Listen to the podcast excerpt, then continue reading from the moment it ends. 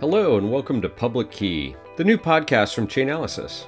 This is your host, Ian Andrews. We find ourselves in unusual economic times. Inflation in the United States is reaching levels not seen since the early 1980s. The equities markets have fallen sharply after peaking at the beginning of the year, and crypto asset prices have largely tracked that downward trajectory. Bitcoin is now trading at less than half of the all time high seen last November. Despite all this gloomy news, startup founders are declaring that this is the best time to build and new Web3 companies seem to be launching every week. On this episode, I'm joined by Ed Sim, who's co founder and managing partner at Boldstart Ventures. We talk about why he first invested in crypto way back in 2014, what it takes to build companies in an economic downturn, how he finds great founders, what crypto tech gets him excited, and why Boldstart just raised two new funds to continue to build their crypto portfolio. Well, Ed, welcome to the show. Glad you could join us. Hey, Ian, thanks for having me. Awesome to have you here. I'd love to start off with crypto origin story. And I know your story is a special one because you got into crypto earlier than most, I think. Maybe you could start out telling us telling us a little bit about how you got into this crazy world of crypto. Yeah, so look, at Boldstart, we like to say that we're day one investors, which means we partner and collaborate with highly technical founders well before company creation. So, for example, uh, in your predecessor company, Ian, you know, which became Pivotal Software, I was there at the very beginning with Scott Yara, where we led his first round. And fast forward, you know, with the open source Greenplum database and IPO to Pivotal, that's kind of our bread and butter. And of course, what we do is look, we're not smart enough to predict, predict the future, but the founders are. And you know, we started seeing more and more crypto founders coming around in 2014. And the first one we invested in was a company called ChangeTip. Uh, it was a founder named Nick Sullivan, and he said, you know, I want to make it easy. I want to create a payment infrastructure, a payment rails to make it easy for people to send Bitcoin to each other in the fastest way possible. And so he's like, look, my core technology is going to be built around this batch processing system. Costs too much to read and write to the blockchain all the time. So let me kind of aggregate all of it together and then make it really easy for me. For example, I could say, hey, Ian, great catching up. Thanks for having me on your podcast. Have a beer with me at ChangeTip on Twitter it'd show up and you'd say a DM, you'd say you have Bitcoin waiting for you. You click the link, and then let's say it would be eight dollars of Bitcoin sitting there in your wallet after you authenticate. I mean, it was pretty amazing.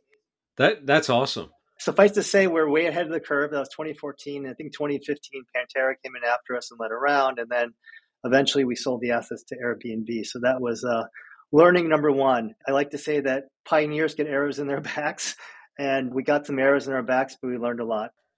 I think there's two really interesting parts to that. One, the basic thing that you described there actually launched this year on Twitter, like as an integrated feature where you can go and tip people via tr- Twitter, and I think it runs atop the Jack Mallers Strike network. It's a roll up of uh, payments on the Layer 2 Lightning network. Basically, the same idea. You're exactly right. We did 10,000 tips in one day where it was called uh, Bitcoin Giving Wednesday or Bitcoin Giving Tuesday back in the day. We did 10,000 tips. I mean, these were tips as small as 10 cents to a dollar. And I remember we made it really easy to donate during the uh, typhoon, I think, in Thailand or whatever. So you just nailed it. So that's the whole point is like we couldn't build the infrastructure and deliver kind of that usage as well, right? It was just the infrastructure first. But Twitter has the audience to kind of do that.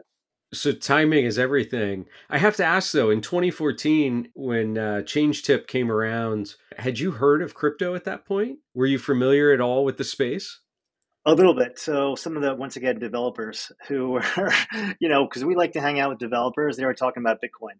And so we started buying a little bit of Bitcoin here and there, and uh, just you know, and then we started seeing more crypto kind of founders come around. That was kind of the first wave, let's say. And yeah, we unfortunately didn't do as much as we should have, but you know, it, we figured, hey, let's figure out and, and learn how to do it. And then the funny thing, Ian, is that after that, when kind of wave two came around, let's say 2017, uh, we kept asking ourselves, and this is our core bread and butters, technical founders going after the enterprise. We were like, okay, how do we actually figure out what are the enterprise use cases around this? And we partnered with IBM. Um, Marie Wieck was heading up uh, Hyperledger at IBM and, and Knoll Blockchain. And we figured, why not create a lab, an enterprise lab to help accelerate kind of any founders building out an enterprise blockchain use case and help accelerate that through corporate connections and all these other things. So that was launched in 2017, and we brought in a guy named Rob Bailey to help run it. Uh, and we kind of were in the investment committee and were actively involved. And we made five investments through that vehicle after seeing 1,500 use cases.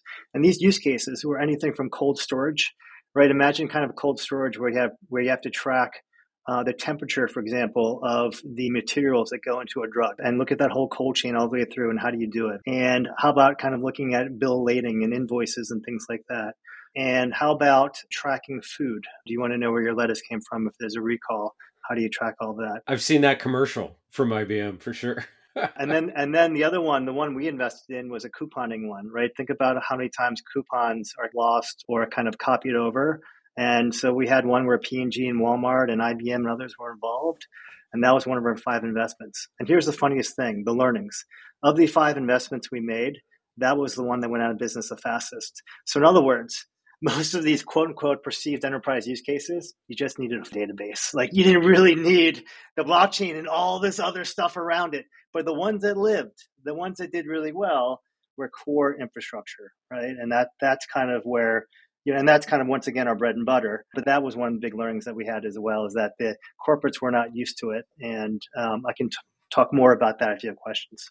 I've made a statement a couple times recently where people have been challenging around what's the core use case for for blockchain and it seems like it's all speculation and I think the point you made there about database versus blockchain is a good one. Like a blockchain in many ways is a difficult or complex to update slow performance database right? I mean, there's a lot of negatives that we're hearing people get very loud about, I think, over the last month or so on places like crypto Twitter. Those are all legitimate concerns in my mind. But there, I think cryptocurrency has proven the utility when you want to have this non centralized means of exchange of value, where there's a lot of value in being able to disrupt the record of truth, right? Yep. If I could rewrite the transaction to say, I've got all the Bitcoin in the world, no one else has any, that might be valuable to me. So you've got people who are constantly trying to attack that core system. And that problem domain I think requires a lot of the capabilities. Uh, so if you want publicly available database, the transaction record is high value. So there's a significant return for the bad actors if they can disrupt the state of truth. Then it gets very interesting, and that seems like the core tenets of any use case that that should land on blockchain to me. Would you agree? I agree a thousand percent. And look, you know, some of the investments we made during that time, we led the first round in Block Blockdaemon from the accelerator, which we call M State, along with Boldstart, the fund. And, you know, our core premise there was once again taking a Web 2 primitive to, it didn't even exist web in Web 3, but just in infrastructure land and saying, hey, who's going to build the Heroku from blockchains? And basically, they wanted to, you know, Constantine and team wanted to create this node infrastructure where all you have to do is write your application logic and the nodes would automatically uh, be there for you on any network on auto scale just with an API. Lo and behold, it took a long time to get there, and one of the applications they discovered was staking. But that was an, an, example. The other one we did was we unfortunately did not lead the seed round of Fireblocks, but through the M State vehicle we created, we put uh, money into the seed round of Fireblocks. We put money into the seed round of Amberdata, which is a market data platform um, that just raised $30 million from NASDAQ and whatnot. And we also put some money into the Oasis protocol. So the point that I'm saying is that this core infrastructure, a lot of it was focused around DeFi infrastructure, uh, DeFi security. The node infrastructure can still be used for any application, but there's uh, obviously a financial component to it with the staking and some of the other things we're doing there. And then Amberdata was providing all the market data you know, on a tick by tick basis for people to build applications on top of that. So that's informed a lot of our thesis kind of in the past and new use cases in our minds. I think NFTs were the first use case that, you know, were kind of non financially related, right? The idea that you could have a shared ledger and have ownership from a creator uh, where they get earn transaction fees in perpetuity. I think is a fascinating, fascinating idea. Number one, and number two is I think it's more than JPEGs. Yeah, no, t- totally. Our CEO, Michael Gronager, likes to make the comment that last year was the year that crypto got content, whether that's art or music or gaming. All of a sudden, you have something that has value associated with it. Ownership and provenance gets really important. The ability to transfer between parties gets really important. That starts to to actually leverage some of the power of the underlying infrastructure technology, right? I agree a thousand percent. And as you know, it's kind of like if you build it, they will come. You got to build this infrastructure, but still not easy for consumers to interact. Even for a sophisticated technologist to download MetaMask and put, money in or, or go to Coinbase and transfer money into MetaMask and then buy an NFT and figure out refreshing it. Does it exist? I mean, this stuff is freaking, freaking complicated still. So I still think we're five to 10 years away. I mean, until Apple built it in and the word NFT or crypto is not even used, then I think it becomes interesting. You know, we made an investment in a company called Valence.xyz, which just got announced last week. And Tom Ricketts, who's the owner of the Chicago Cubs, is also an investor. And what Valence is trying to do, they're building out an enterprise software platform. So creators and IP holders can deploy Web3 strategies. And it'll be an end to end full service creative studio, a la kind of Science or Viant but combined with the tech infrastructure, the minting capabilities, and a proprietary identity layer, which they'll tokenize with a separate kind of token, you know, and that's in our minds, and we're talking to some of the leading brands outside of the Cubs, right? The Cubs are thinking about creating this fan engagement experience where you would embed a crypto wallet into the Chicago Cubs app, but you don't even know it's a crypto wallet. And so now you can have this engagement. So I, I, think those are the kinds of things that become very, very interesting over time. And I think the more that people do it and the bigger brands that do it and, you know, make it easier and seamless, I think that's going to help uh, unlock more value and, and get away from the quote unquote messes of like stable coins in the news and kind of fraud and all that other stuff, right? I wanted to keep this podcast kind of out of our uh, normal domain of kind of crime, fraud, scams, because I think your firm is working on is so interesting in terms of building the infrastructure that enables developers to then build useful applications. There seems to be a trend to me when you talk about companies like Blockdaemon and Fireblocks and even you know Valence even more so where we're really upping the the capability of the lower levels of the infrastructure, making it simpler for developers to come in, get started quickly and actually create something that end users find valuable. Like, is that thematically how you're kind of looking at the market? Are those the types of opportunities that you're looking for? 1000%. we, we use the word crypto infra kind of in our talk. That's exactly what we're doing. I mean, some of the other ones we haven't announced yet include a crypto treasury management platform. So imagine this you're sitting on lots of tokens as a crypto native company. How do you track all of that? How do you analyze all of that? How do you move the tokens back from one wallet to another wallet? And imagine it gets complex when you have lots of different countries and lots of different wallets and lots of different tokens.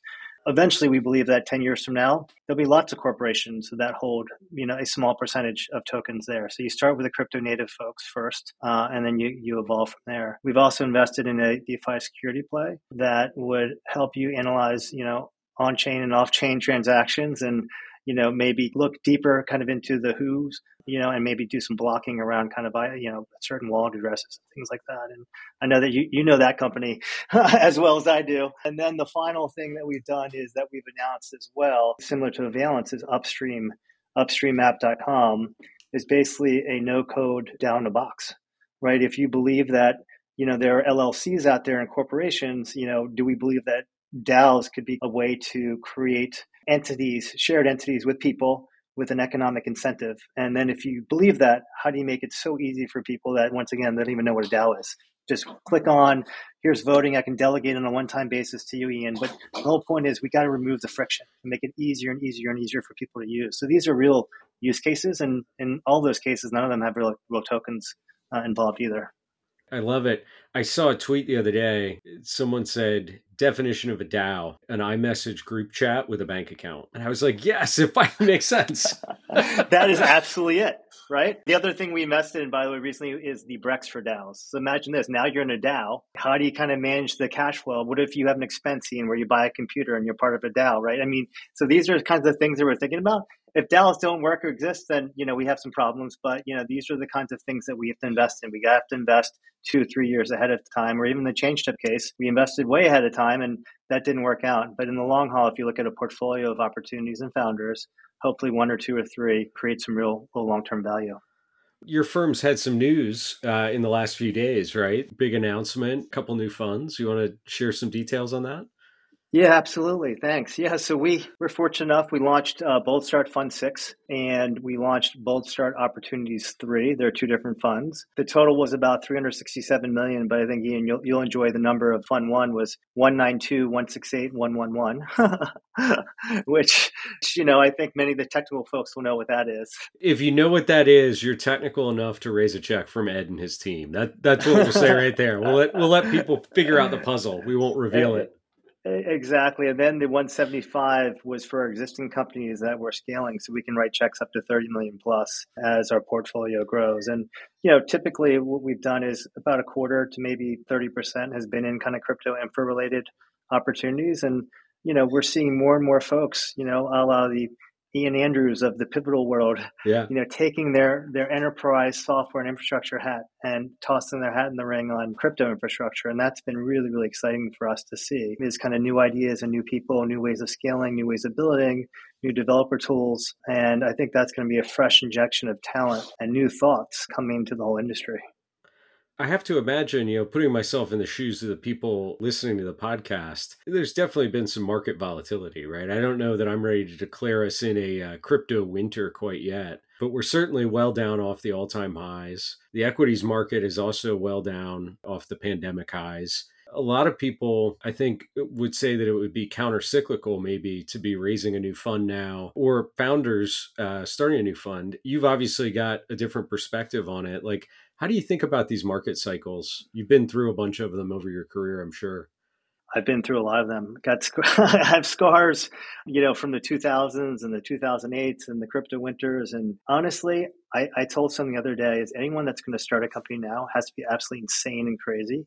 That means they're truly on a mission to build something that they care deeply about. Because the typical startup is going to have ups and downs, and the ones who only do it for the money, let's just say the folks, for example, who want to create a token and take the money and run, you know, are the folks that will go away when the times get hard. And the folks who are on the mission are going to stick with it. You know, and I'll bring back Scott Yar, right? The, the person that we know. I mean, he almost went out of business three times and we kept giving him checks. And those are the kinds of founders. Constantine by the way, from Blockdaemon and raised seven seed rounds. No one wanted to fund him. And here's the funny part that you and I were talking about earlier, Ian, is that at the time we invested in Blockdaemon in 2017, Every, anyone who was doing crypto investing only wanted to invest in something that had a token. They wanted the, the liquidity component to it. So there's almost like this hedge fund component to crypto investing where, where that's kind of alive on the token side. Constantine said, I'm not going to uh, launch a token. I'm actually going to build. I want people to help me build this business, to hire the right people, to, to build the right infrastructure.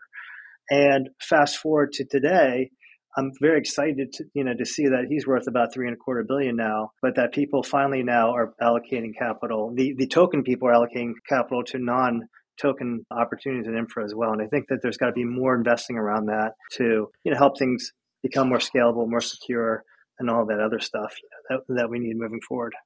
I will be happy when I see fewer tweets when token fewer comments in the Discord channels too, right? Like the short-term speculation makes it really hard to build companies. I mean, seven seed rounds for Constantine at Blockdaemon, that's that's incredible, right? But that business, it took holding on for long enough to meet the use case that made Blockdaemon necessary, which I think a, a big driver of that was more and more developers coming to the space who didn't necessarily want to run their own nodes, but they needed access to the chain or data served off the chain, right? And all of a sudden that suddenly stuck and their business is taking off, right? They're doing incredibly well.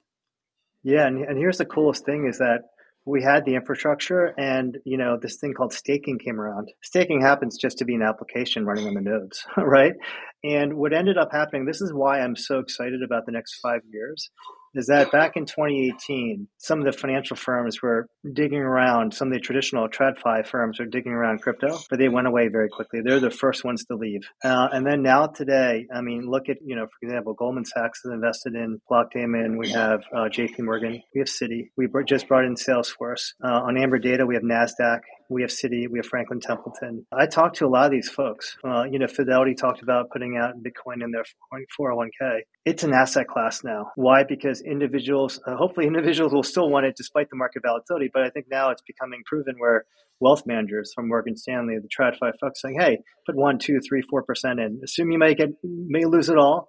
But in the long run, I think five, ten years, you know, overall, despite the volatility, we think we'll, we'll make some money. So if you invest and infrastructure that helps these folks do their job better and faster and, and easier, I think that's also another attractive area because they're not going away this time. The money is here, and there's a lot of money sitting inside of these asset managers waiting to get put into crypto, and there's no easy way still. It's early days right now. It's like the first inning in my mind. I couldn't agree more, and I, it leads me to the question of, you know, as you're looking at the the next investments that you'll make, what are some of the things technology areas or innovations that are getting you pretty excited? Like do you have a list of hey if someone's building uh, this kind of thing it gets you to to take a meeting or gets you really interested in the company and the idea? On the one hand i'd like to say that if we had a list of things then we'd probably just be creating them ourselves And then two is, is that we're so early. You know, as I said, we, we find smart founders and collaborate with them. And we're typically two to three years ahead that I don't want to be so presumptuous that we would even know that. So I don't know. So let me walk in the door tomorrow with a next gen security play. I, I think security, I think there's going to be so many elements of security. It's not just going to be one company yeah. that solves all of it from smart contract auditing to analyzing fraud. There's going to be kind of, it's going to be just like the regular security market. There could be a firewall for DAOs, for example, right? Imagine that you know you have certain IP addresses try to take over too many uh, nodes and you you shut them down immediately, right? And, and, and whitelist them in firewall. I mean, there's going to be lots and lots of things like analogies to the existing world itself. I think that identity and the authenticate who's going to build the VeriSign, the certificate layer and the authentication layer for crypto. No one's done that yet. And the guys at Valence are working on something, and they've got a, a token that they're working on as well. That's going to be part of the whole thing. They actually, let me let me give you a cool idea around that. They have something that they partnered with Verizon on their token infrastructure called the Verizon Transparency Initiative. And every time they issue out a press release, you can go, go to it now. There's a check mark, and you click the check mark on, and it's verified that nothing has changed, and it's all written on the blockchain. If they go back and change a press release, there's another colored check mark on there. So the whole idea of creating this transparent news cycle that's auditable and trackable and traceable. So who's going to do all that stuff? So I go back to core primitives of Web 2 and I still think there's a lot of them have that have not been solved yet. So I want to find the founders building that stuff. It makes a ton of sense, and obviously your experience with firms like Snyk and BigID and the whole portfolio in that security space that you've pioneered around. You're right. It feels to me like none of that exists in a well-formed way yet in in the world of crypto, but it's got to come. Yeah, and, and you know what? And you know what I like to say, Ian, is that we like founders. And look, we do do some tokens. So we're also invested in a uh, token in a DAO called Stakewise.io. We co-invested okay. with Blockdaemon, and that's a liquid staking protocol. And the core technology, is super super smart guys, Dimitri Kirill and team, uh, based out of Estonia of all places. you know, their core protocol is about liquid staking, and they separate out the deposit and the reward tokens. So you have two different tokens from which you can take more risk, let's just say, with your reward token. And the idea, to my earlier point, is that Blockdaemon is working very closely with Stakewise to create kind of a KYC or institutional pool of a liquid staking kind of pool so that anyone that participates in this pool has been KYC, but they still remain anonymous. So that's something that is is another kind of idea, you know, where people don't want to be locked up and want to be able to do other things with their assets. But my only point there is that when I worked with them, they're like, why should I take your money? Because, you know, in the good projects, you have to actually convince them to take your money. And we talked a lot about